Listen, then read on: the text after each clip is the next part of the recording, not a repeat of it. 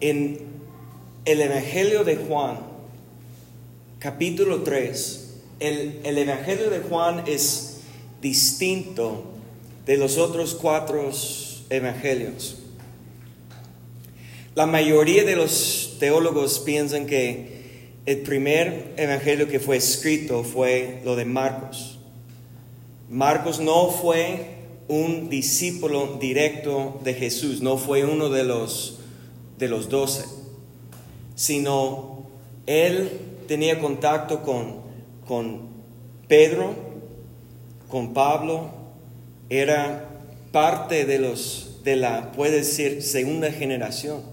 Pero el testimonio que da Marcos es algunos dicen que es el evangelio de Pedro, escrito a través de él, porque era su hijo de la fe. Como Pablo llamó a Timoteo su hijo en la fe, Pedro tenía Marcos, Juan Marcos, y escribió su evangelio.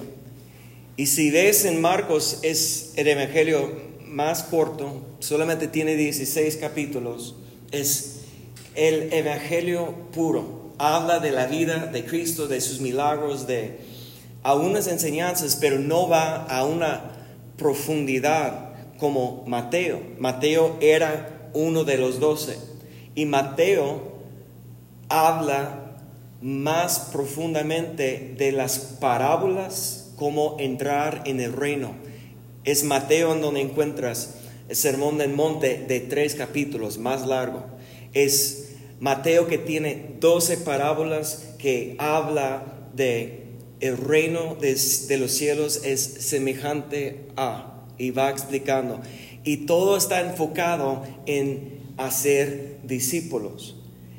Lucas tampoco era uno de los discípulos de Cristo, sino él era discípulo de Pablo. Y él siendo médico, doctor, que estudió la medicina, probablemente esa es la, forma que Dios usó a él para, para ver el poder del Espíritu Santo y él tiene grabada más sanidades en Lucas en su evangelio y él enfoque mucho más en el poder del Espíritu Santo operando. Pero cuando llegamos a Juan, pero eh, déjeme regresar un momento, todos de los tres evangelios, Mateo, Marcos y Lucas, más o menos quedan en el mismo orden de Marcos. Eso como fue la base que a lo mejor usaba Mateo, conociendo lo que escribió Marcos, para ampliar, para poner más de las enseñanzas de Jesús enfocando en discipulado. Y Lucas tomó la misma forma que escribió Marcos y puso más milagros enfocando en el poder del Espíritu Santo. ¿Están conmigo? Aburridos, esas cosas me, me gustan, como, como la historia y todo eso. Entonces, pero cuando llegamos al cuarto evangelio, no sigue el patrón. Es casi 100% único, que no tiene las mismas sanidades, milagros, enseñanzas, que va a otro nivel, más profundo. Y si, si sabes quién escribió, eso fue uno de los discípulos, cuando él está escribiendo, en vez de decir yo, él cuando escribe de sí mismo, habla del discípulo quien Jesús amaba. Él tenía una revelación del amor de Dios, tal vez más profundo de los otros discípulos. Él era el discípulo la última noche antes que Jesús fue entregado para dar su vida en la cruz, cuando Jesús tenía el deseo de cenar con sus discípulos, que Él estaba ahí sentado a su lado, acostado a su lado. Probablemente Juan era el discípulo más joven. Y viendo Jesús que tenía en ese entonces alrededor de 33 años, porque Lucas dice que comenzó su ministerio a los 30 años, y viendo todas las Pascuas que pasó en los cuatro evangelios, más o menos su ministerio era como cuatro, tres años, perdón. Viendo a Jesús como un hermano mayor o un padre espiritual, la Biblia habla del padre de Juan, conoció su padre, era parte de su vida. Pero viendo a Jesús como hermano mayor, padre espiritual, él estaba ahí pegado. Y si te fijas que él es el único de todos los autores del Nuevo Testamento que tiene la revelación que dice en 1 Juan 4, 7 y 8 que Dios es amor. Y es del amor de Dios que alguien puede recibir la semilla de Dios, la palabra de Dios en su corazón para engendrar y para comenzar una vida nueva. Y esa es la promesa que tenemos en Cristo. Y Juan es el único de los cuatro evangelios, es el único apóstol que, que nos cuenta cuando Jesús enseñó sobre el nuevo nacimiento. Y vamos a, Juan capítulo 3, porque aquí esta, este capítulo revela a nosotros el amor de Dios y el propósito de Dios para, para no solamente para nosotros mismos, sino para todo el mundo. Vamos a, Juan, capítulo 3, verso 1. Mire lo que dice.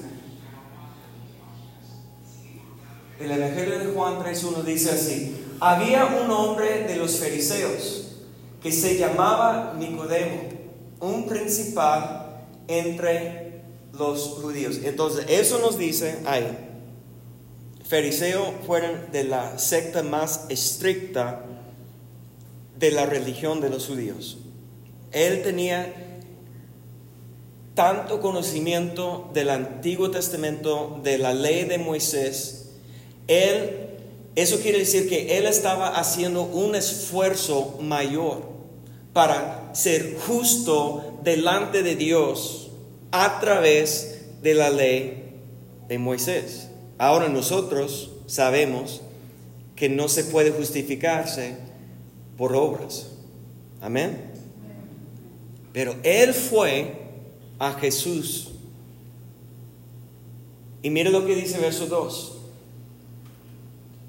Este vino a Jesús de noche. ¿Por qué de noche? Probablemente porque no quiso ser visto por sus otros amigos fariseos. Porque sabemos nosotros que los fariseos eran enemigos de Jesús, ¿sí o no? Ellos siempre estaban ahí escuchando a Jesús para acusar a Jesús de blasfemia o lo que sea.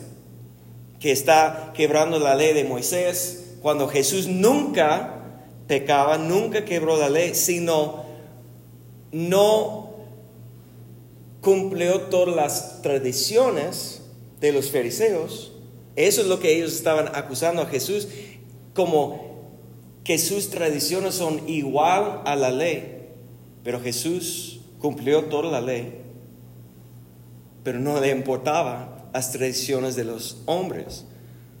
Porque Jesús en Mateo 23 dice, escribas, fariseos y qué? Hipócritas, que ellos prestando más atención a las tradiciones y no buscando a conocer a Dios.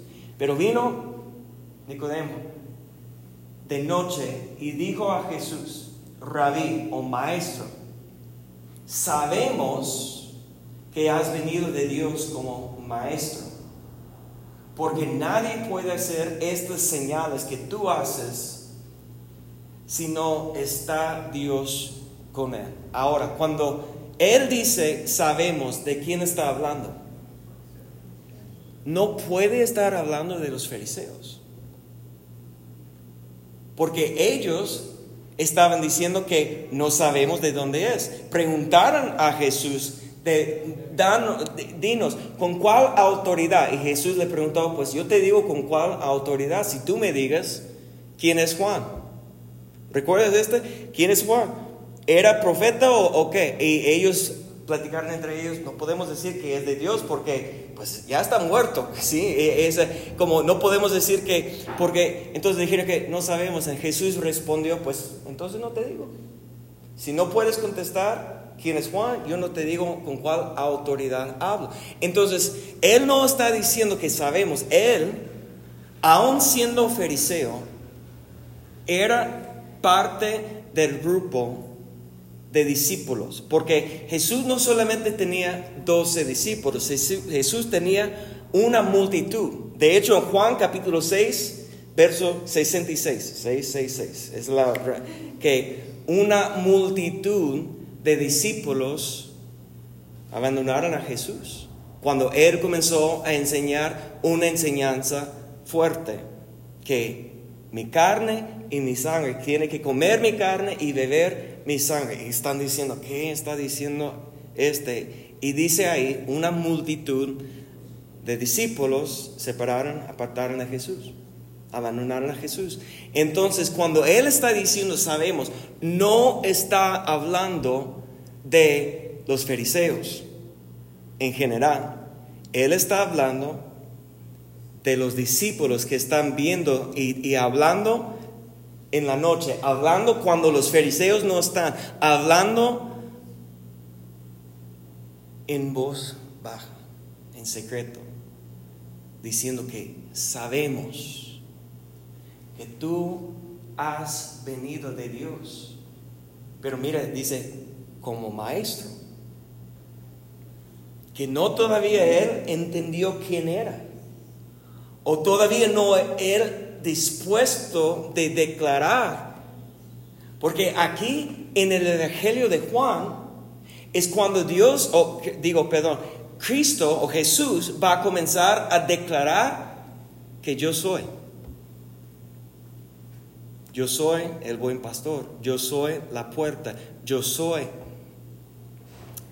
el camino, la verdad y la vida. Yo soy ocho veces en el Evangelio de Juan, que no está en Mateo, no está en Marcos, no está en Lucas, solamente aquí que Jesús está revelando que antes que Abraham, yo soy. Pero el fariseo dice que sabemos que has venido de Dios, pero como maestro. Porque nadie puede hacer estas señales que tú haces si no está Dios con él. Verso 3. Y respondió Jesús y le dijo, de cierto, de cierto te digo, que él que no naciere de nuevo, no puede ver el reino de Dios. Hace unas semanas hablamos de, de esa frase, reino de Dios, y cómo entrar en el reino de Dios. Hoy no vamos a enfocar en qué es el reino de Dios y qué tenemos que hacer para entrar, sino vamos a enfocar en la frase nacido de nuevo. Eso es lo que vamos a ver, el milagro de nacer de nuevo y la necesidad de nacer de nuevo. Dice, de cierto, de cierto te digo que el que no naciere de nuevo no puede ver, no puede comprender no puede entender el reino de Dios. Verso 4, Nicodemo le dijo, ¿cómo puede un hombre nacer siendo viejo? ¿Puede acaso entrar por segunda vez en el vientre de su madre y nacer? Ahora, eso es un hombre bien educado. Mucha educación. Pero cuando Jesús habla de cosas del Espíritu está pensando como un niño. Su respuesta es como un niño. ¿Cómo es posible? Voy a entrar otra vez en como no entiende. Y Jesús responde, verso 5. Respondiendo Jesús, de cierto, de cierto te digo que el que no naciere de agua y del Espíritu no puede entrar en el reino de Dios. Now, fíjate que Jesús está enseñando a él algo que él ni preguntó. Él no llegó preguntando sobre el reino, él no llegó con una pregunta, solamente dijo que sabemos que has venido de Dios porque estás haciendo señales, los milagros. Que nosotros sabemos hay algo en ti distinto, que eres un maestro, que nadie tiene enseñanza, doctrina eh, eh, como, como tú. Sabemos que hay algo tan diferente, pero no podemos identificar. Y aunque él ni conoció la pregunta, fíjate eso, e, e, esa es la cosa, cuando alguien está buscando a Dios, ellos ni saben qué preguntar no saben de dónde iniciar, pero se sienten algo, que hay algo diferente de Jesús, hay algo que necesito de Jesús, hay algo moviéndome, conociendo la obra de Jesús en mi vida y quiero acercarme para conocer qué es. Y Jesús, conociendo el corazón, aunque no está llamando a Jesús Señor, ¿recuerdas? El... Um, soldado de Roma que vino, el centurión que vino a Jesús y declaró a él, Señor, o la mujer de, de, Canea que vino a, Jesús pidiendo que sana a su hijo, le llamó al Señor. Este fariseo no está llamando a Jesús Señor. Has venido de Dios como maestro. No tiene una declaración de Jesús como Señor o Hijo de Dios. Pero Él está buscando algo y aunque no tiene las, las palabras, ¿cómo expresarse? Porque probablemente Él está bateando demasiado con su razonamiento, con todo lo que fue enseñado toda su vida. Yo puedo identificar con eso. Dios ha tenido que, que cambiar en mí muchas estructuras porque yo tengo mucha enseñanza de doctrina, de teología, de, porque yo fui a una, una iglesia, o digo, una escuela bautista, y ellos conociendo que yo era de una iglesia pentecostal, que ellos siempre estaban intentando de convencerme de su doctrina. Entonces yo desde Tenía 10 años. Yo tenía que aprender cómo defender y por qué creemos eso cuando ellos me están enseñando eso. Entonces, desde chico yo estaba escuchando y, intentando de analizar e identificar las diferencias entre la, doctrina de los, los bautistas y de nosotros. Y luego fui a la universidad de los nazarenos. También es otra cosa un maestro, y eso fue una clase que todos los de primer año de la universidad, todos, no importa lo que estabas estudiando, tenía que entrar en una clase de Nuevo Testamento 101, como el básico. Ni era cristiano el, profesor. Él está diciendo cuando, cuando Mateo escribió su evangelio que él buscaba en el Antiguo Testamento frases que puede aplicar a Cristo para llamados profecías, cosas así. Él estaba enseñando eso. Un amigo de mi iglesia que fue como dos o tres años más grande, que fue antes que yo, él salió como ellos, pensando como ellos, hasta el día de hoy. Se casó con una chava de esa universidad, de esa doctrina, y que nunca volvió a creer lo que fue enseñado. Entonces yo, 19 años, 20 años, no sé cuántos años tenía, pero yo hasta ahí analizando y, aprendiendo, pero desechando lo que no me sirve, si me explico, y como todo eso. Y luego vengo a México y ya tengo que olvidar todo lo que fui enseñado toda mi vida porque hay otra revelación más allá, más profundo. Y no sabes cuánto tenía que batallar. Y, y, y, por eso yo te puedo decir, yo puedo identificar con Nicodemo que ni sé cuáles son las preguntas. ¿En dónde empezar? Pero Jesús sabe que lo que se requiere es un nuevo comienzo. Olvídate de todo lo que ha pasado, de lo bueno, de lo malo, del éxito, del fracaso, del gozo, de dolor. Olvídate todo porque puede ser hecho una criatura nueva, con un comienzo nuevo, que Dios, perdonando, cubriendo tus pecados y todos los errores de toda tu vida, en un instante puede recibir la misericordia, la gracia y perdón de Dios para comenzar de nuevo como hijo de Dios. Hermanos, esa es el milagro que tenemos el privilegio de estar compartiendo con todos. ¿Y cuánto hemos menospreciado la grandeza de la misericordia y la gracia de Dios en nuestras vidas? Jesús, no escuchando sus palabras o sus tonterías, voy a nacer de nuevo de mi mamá, entrar otra vez en su... Jesús, escuchando el clamor de su corazón, le dice que lo que necesitas es un nuevo comienzo, nacer de nuevo, comenzar de cero. Para conocer a Dios. Y aquí es, es la única vez en cuatro evangelios en más de como 100 capítulos que puedes encontrar esa frase de los labios de la enseñanza de Jesús, el nacimiento de nuevo. Pero aunque solamente parece una vez, eso es la enseñanza necesaria para comenzar a conocer a Dios. Es esencial.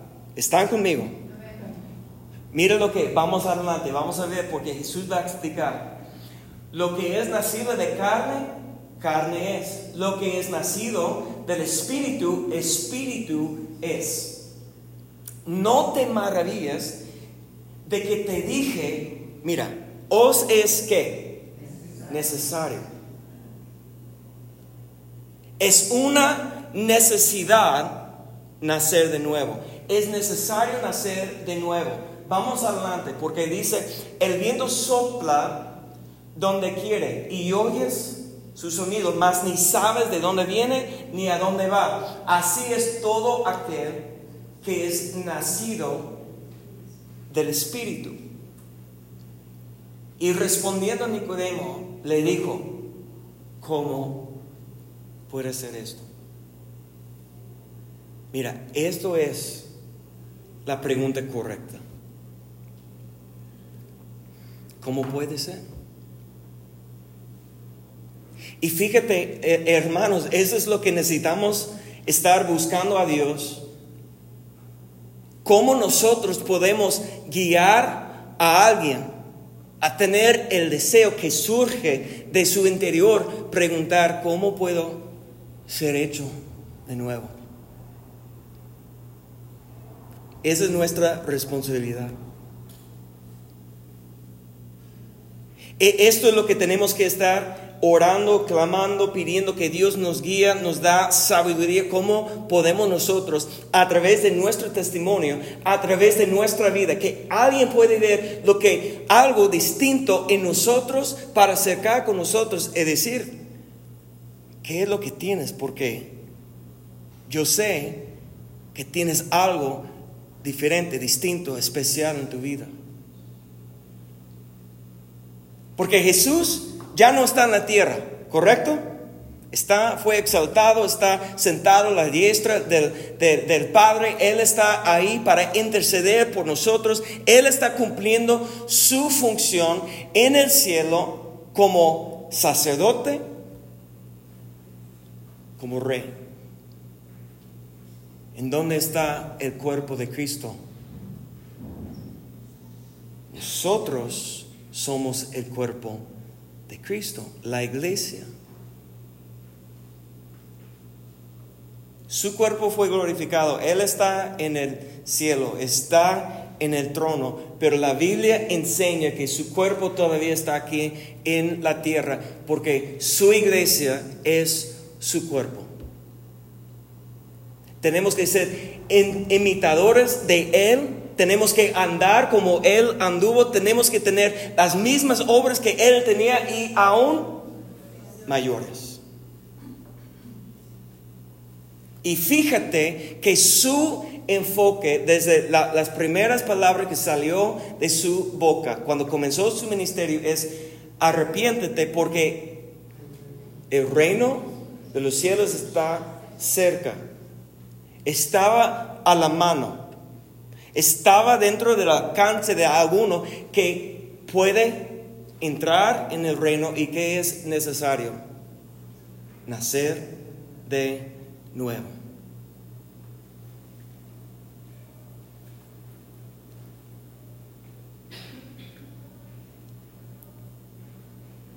Esto fue la razón que Dios envió a su Hijo. Mira, vamos a ver todo el contexto. Vamos adelante. ¿Qué puedo hacer para hacer eso? Respondió Jesús y le dijo, ¿eres tú maestro de Israel y no sabes esto? De cierto, de cierto te digo, que lo que sabemos hablamos y lo que hemos visto testificamos y no recibís nuestro testimonio. Si os he, si os he dicho cosas terrenales y no creéis, ¿cómo creeréis si os dijere las celestiales? Pero vamos adelante, nadie subió al cielo sino el que descendió del cielo, el Hijo del Hombre que está en el cielo. Y como Moisés levantó la serpiente, ¿recuerdas? Yo enseñé a ustedes una, una predica sobre esta frase, que cuando Moisés levantó la serpiente en el, en el desierto, así es necesario que el Hijo del Hombre sea levantado para que todo aquel que en él cree no se pierda, mas tenga vida eterna. Cuando habla de Cristo Jesús siendo levantado, ¿de qué habla? De su sacrificio, su cuerpo colgado en la cruz de caballo, haciendo el sacrificio perfecto para la salvación de, de nosotros, del mundo. Y la clave aquí dice, y el que cree, que está hablando de la fe. No es creer en sí mismo. No es creer en la ciencia, no es creer en lo que hemos aprendido, no es creer en lo que podemos ver. La fe es la convicción, la certeza de lo que no puedes explicar, de lo que no puedes ver, sino es creer en el Dios sobrenatural, Dios invencible, Dios invencible, Dios todopoderoso, Dios creador del universo, es creer en lo que no puede explicar, en lo que no puedes comprobar físicamente. Es algo que tenemos que creer desde el corazón. Pero creer en Él basada en una sola cosa. Mire lo que dice el verso 16. Más, porque de tal manera que amó Dios. Ah, esto es lo que tienes que creer. Esto es lo que uno tiene que creer para comenzar de nuevo, para nacer de nuevo. Es que Dios te ama. Pero no me conoces, no, sabes cuánto he pecado o cuánta maldad tengo en mi vida o cuántos errores, cuántas veces he fracasado, no me conoces, Dios te conoce. Dios te ha visto. Y la Biblia dice en Romanos capítulo 5 que aun siendo pecadores que Dios nos amó. enviando a su Hijo Dios porque de tal manera amó Dios al mundo que ha dado a su Hijo unigénito para que, mira, esa es la condición. Dios ama al mundo, pero ¿quién será salvo? Todo aquel que en Cristo cree. No se pierda, mas tenga vida eterna. Recuerda la pregunta correcta de Nicodemo. ¿Cómo hacer, hacer eso? ¿Cómo, se, ¿Cómo nacer de nuevo? Creer que Dios te ama, que Dios te ve, que Dios te conoce, como conoce todo lo que has pasado, todas las experiencias, maltratados, dificultades en la vida, todo lo que estás pasando, todo lo que estás pensando, todo lo que has enfrentado y Dios dice, te amo. Pero un error que el mundo tiene es que dicen que todos somos hijos de Dios. Pero no es así. Juan capítulo 1. Juan explica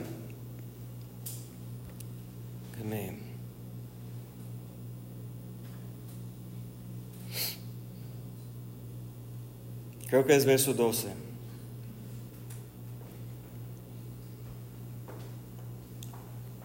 todos los que le recibieran, está hablando de Cristo, todos los que le recibieran, a los que creen en su nombre, les dio potestad o poder de ser que hechos hijos de Dios. Esto es lo que está enseñando Jesús en capítulo 3, verso 16. Todo aquel que cree en mí para tener el poder o para que manifieste el poder en nosotros, para ser hecho hijo de Dios, tenemos que tener fe, tenemos que creer. Ahora, la base de la enseñanza es el amor de Dios, cuánto Dios nos ama. Pero siempre tenemos que enseñar la enseñanza completa. Porque si volvemos a capítulo 3, verso 16, donde dejamos en, ese capítulo, de tal, tal, manera amó Dios al mundo que ha dado su Hijo, ese es el regalo que Dios ha dado al mundo, su Hijo unigénito, para que todo aquel que cree, que tiene fe en Él no se pierda, mas tenga vida eterna. Pero vamos adelante, porque no envió Dios, mira, a condenar al mundo para condenar al mundo, sino para que el mundo sea salvo. Esto es el corazón de Dios. Su amor tan grande quiere salvar al mundo. Pero aquí no creemos tampoco en lo que se llama la salvación universal. La salvación universal es, es una idea humanamente, ¿cómo me gustaría creer en eso? Que suena increíble, que no importa qué has hecho, no importa en qué Dios o qué religión o qué ateo o lo que sea, agnóstico, lo que sea, que al final todos vamos al mismo lugar.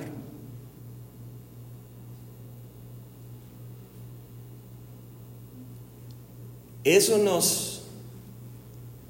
Sabes que yo estaba escuchando, yo una de las cosas que me gusta es escuchar comedia. Comediante estaba observando algo chistoso, que en las iglesias los pastores siempre están hablando del infierno. En las iglesias los, pastores siempre están a, a, advertencias sobre la condenación y separación de para, para siempre, pero cuando va a predicar un funerario. Que todos están en el cielo. Y ella era ateo, ella estaba burlando feamente a eso. ¿Cómo es posible que hablan siempre del infierno, el castigo, la separación de Dios y todo eso, pero cuando ya están muertos, todos, que nunca ha escuchado que nadie diciendo, pues, lo siento por él, pero están en el infierno, ¿sí o no? Que todos están en el cielo, pero ¿crees eso? Que todos están en el cielo. Mire, yo te digo que la mayoría de la gente así, en lo más profundo de su corazón, piensa en eso. Yo tengo mucho cuidado con mis palabras cuando estoy hablando de los muertos. Yo les digo a las familias, está en las manos de Dios. En las manos de Dios hay recompensa y también hay juicio. Yo no puedo declarar, si, si no tenía fruto en su vida, yo no puedo declarar en dónde está. Ahora, lo que creo yo es Dios es misericordioso. Lo que creo yo es que Dios existe en la eternidad y en los momentos, últimos momentos, no sabemos qué Dios puede hacer, cómo Dios puede revelarse a alguno.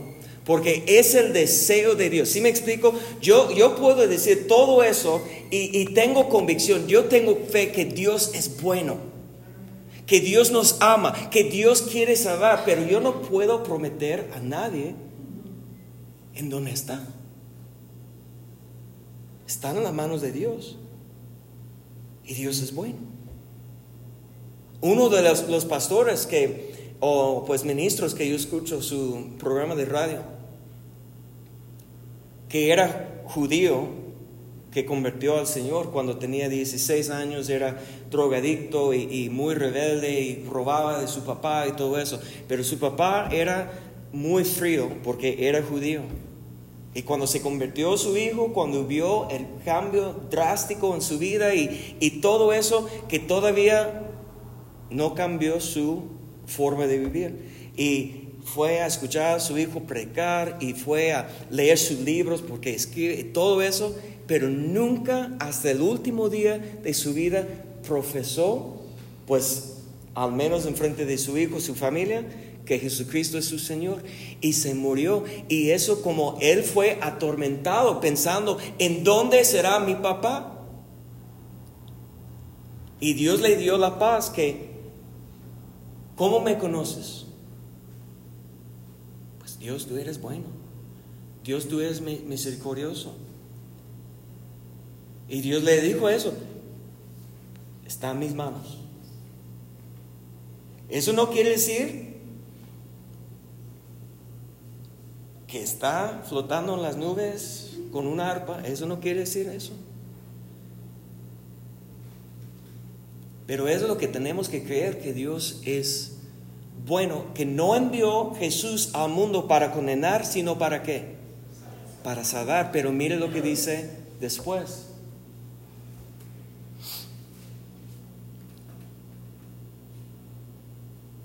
Él, que en él cree, está hablando del Hijo del Hombre, está hablando de Cristo, no es condenado. Por la fe no hay condenación.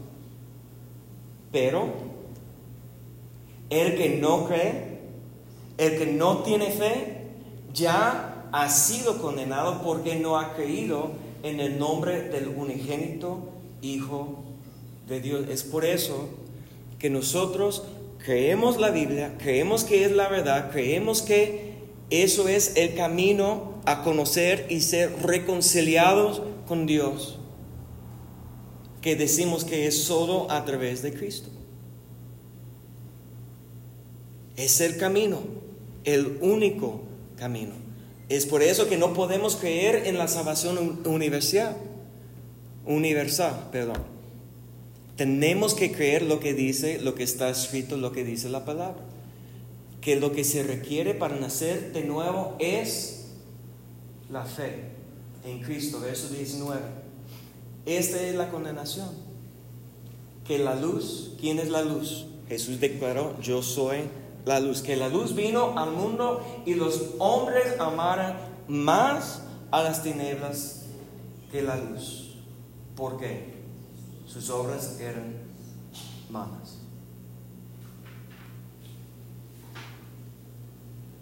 Entonces, cuando estamos hablando del milagro, más grande que Dios quiere hacer en la vida de todos,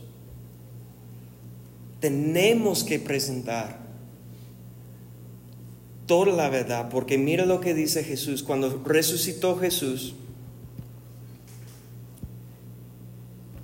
y el último momento antes que fue llevado al trono, en Lucas capítulo 24, mira lo que enseñó a sus discípulos.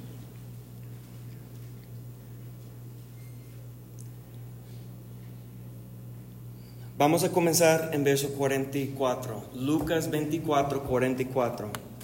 Les dijo, estas son las palabras que yo, que os hablé, yo os hablé, estando aún con vosotros, que era necesario que se cumpliese todo lo que está escrito de mí, Cristo está hablando, en la ley de Moisés, en los profetas, en los salmos entonces les abrió el entendimiento para que comprendiesen las escrituras y les dijo, así está escrito.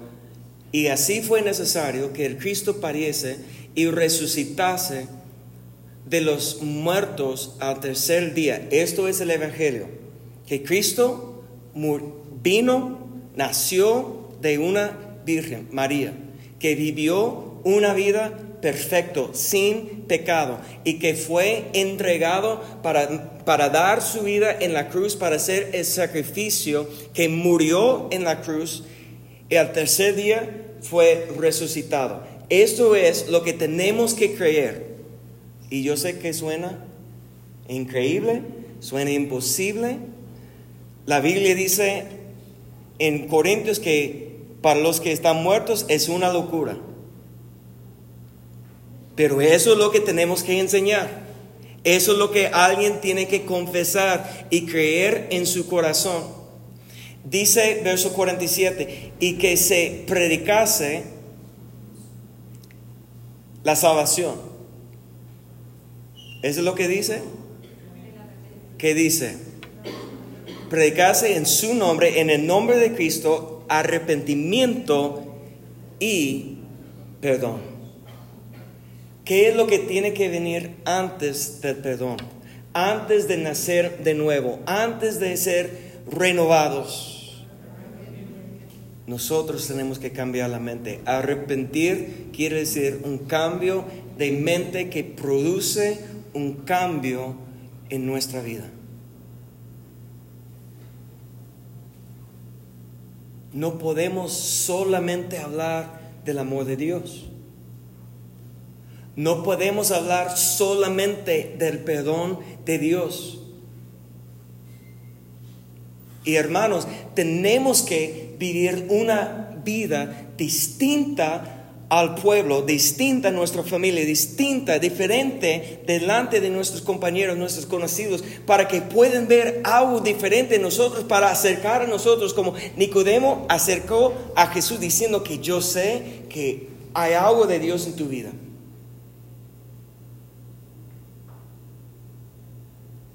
que el Espíritu Santo puede hacer una obra en el corazón de alguien que, que trae una convicción, que están convencidos por parte del Espíritu Santo que nosotros debemos ser llenos del Espíritu Santo y cuando hablamos debemos tener la unción del Espíritu Santo tocando corazones para que ellos están convencidos que hay algo en mí que tengo que cambiar, algo en mí que tengo que dejar, algo en mí que tengo que arrepentir. Porque Jesús enseñó que no hay perdón si no hay arrepentimiento. Pero recordando que no Jesús no quiere condenar a nosotros. ¿Qué es lo que Dios quiere? Dios quiere salvar a nosotros. No quiere condenar, no quiere juzgar, no quiere enviarnos al infierno. No es la voluntad de Dios, no es el corazón de Dios. El corazón de Dios es que nos ama y quiere salvarnos, pero tenemos que entender eso. Que antes de ser nacido de nuevo, estamos muertos por causa del pecado. Eso es lo que dice en Efesios 2. Y tengo que terminar rápido. 2.1. Efesios 2.1.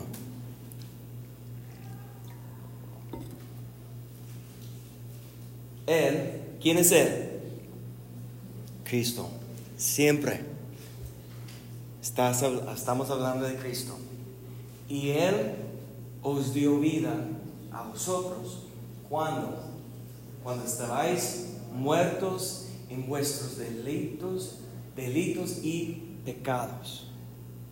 Mira, nadie quiere ser confrontado con el pecado. Pero si no hay reconocimiento de su estado espiritual, que según lo que Jesús y lo que Pablo está enseñando es que sin Dios estamos muertos y muertos por causa de nuestros deseos y nuestro pecado. Verso 2. En los cuales anduviste en otro tiempo, siguiendo la corriente de este mundo, conforme al príncipe de la potestad del aire, el espíritu que ahora opera en los hijos de desobediencia, entre los cuales también todos nosotros vivimos en otro tiempo. Mira, aquí es la clave. Cuando estamos hablando con alguien sobre su pecado, no podemos juzgar a ellos. Tenemos que reconocer si estamos intentando de convencer a alguien que necesites arrepentirse porque yo tenía que arrepentirme. Mira cómo cambia la dinámica. ¿quiénes somos para juzgar a alguien? Si éramos pecadores nosotros y somos salvos solamente por la gracia de Dios. Si Jesucristo dijo que no he venido para condenar, sino para salvar, ¿quiénes somos nosotros para condenar a alguien más? Esa es la condición de la humanidad. Y si hemos sido nacidos de nuevo, debemos sentir tan emocionados el privilegio de poder compartir el amor y perdón con Cristo. No queremos mencionar sus pecados para condenarles, sino solamente para decir que, mira, yo también. Y a veces podemos aún decir que a veces sigo batallando con la carne. Es algo que tenemos que crucificar todos los días. Pero Dios me perdonó por su amor. Porque también todos nosotros vivimos en otro tiempo en los deseos de nuestra carne, haciendo la voluntad de la carne y de los pensamientos. Y éramos por naturaleza hijos de ira, lo mismo que los demás. Pero Dios, toda, toda la iglesia diga eso, pero Dios, porque es, que es rico en misericordia, por su gran amor con que nos amó. Adelante. Aún estando nosotros muertos en pecado, nos dio vida. Juntamente con Cristo, por gracia, somos salvos. Y juntamente con Él nos resucitó y asimismo ese la resurrección que habla es de, de siendo traslado de la muerte a la vida, ese es el nacimiento nuevo. Nos resucitó, asimismo nos hizo sentar en lugares celestiales con Cristo Jesús y para mostrar en los siglos venideros las abundantes riquezas de su gracia en su bondad para con nosotros en Cristo Jesús porque por gracia hemos sido salvos por medio de la fe. Y esto no es de nosotros, es don de Dios, no por nuestras obras, y no podemos gloriarnos. Mire lo que he hecho, mire lo que he logrado. Verso 10. Porque somos hechura esa hechura su, esa es la nueva criatura, ese nuevo nacimiento. Eso es cuando Él nos da el nuevo comienzo. Si hemos recibido la palabra de Dios, si hemos sido nacidos de nuevo, si tenemos la vida de Cristo, el Espíritu de Dios en nosotros, tenemos un deber de lo que hemos recibido. Con gracia recibimos, con gracia damos. Y yo no sé quién está escuchando ese mensaje y algo en tu corazón diciendo que hoy es el día para tener un nuevo comienzo para nacer de nuevo, porque fe está surgiendo en tu corazón. El Espíritu Santo está revelando de lo que necesitas dejar, lo que necesitas desechar de tu vida, lo que necesitas arrepentir, para que puedas recibir el don de Dios del perdón de tus pecados. Pero yo te digo que Dios te ama y es por eso que estás escuchando el mensaje, que Dios no quiere condenarte, Dios no quiere juzgarte, Dios quiere salvarte, rescatarte y darte un nuevo comienzo y la única cosa que necesitas para empezar es cambiar la mente. Que entiendes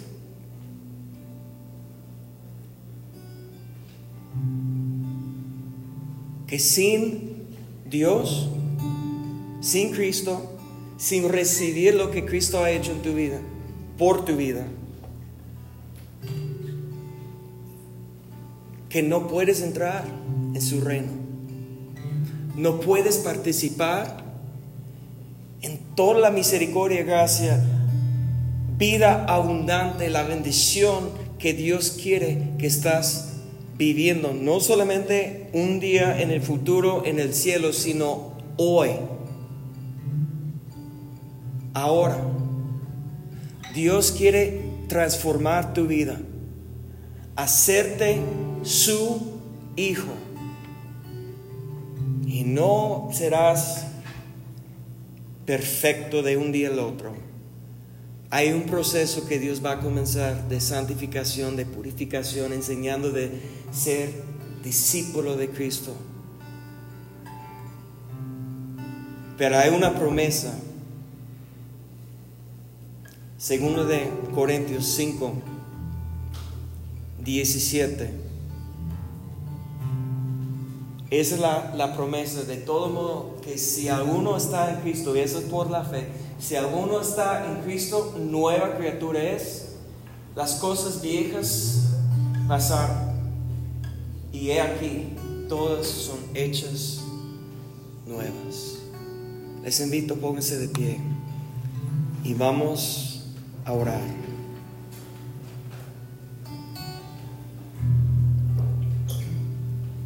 Con sus ojos cerrados, les voy a invitar, si alguien escuchando mi voz quiere recibir la palabra de Dios para recibir el milagro más increíble de tener un nuevo comienzo, un nuevo nacimiento, de ser hecho hijo de Dios. Les invito a orar, Padre. Yo reconozco que mi pecado me ha llevado a la muerte espiritual. Que no tengo tu presencia, que no tengo tu espíritu en mi vida. Yo reconozco mi error, mi falla. Y pido, Señor, por tu misericordia, por tu gracia, perdón. Quiero arrepentirme.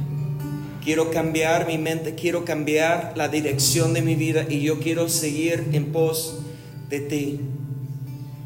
Quiero recibir el don, el regalo de Cristo en mi vida. Yo abro mi corazón, Señor, para recibir Espíritu de Dios en mi vida. Para nacer de nuevo, para ser transformado. Que todas las cosas se hecho nuevo.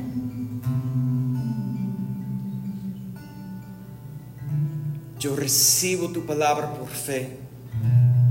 Yo creo en mi corazón que tú eres el Hijo de Dios que murió por mi pecado, que resucitó al tercer día y yo confieso con mi boca que tú eres mi Señor.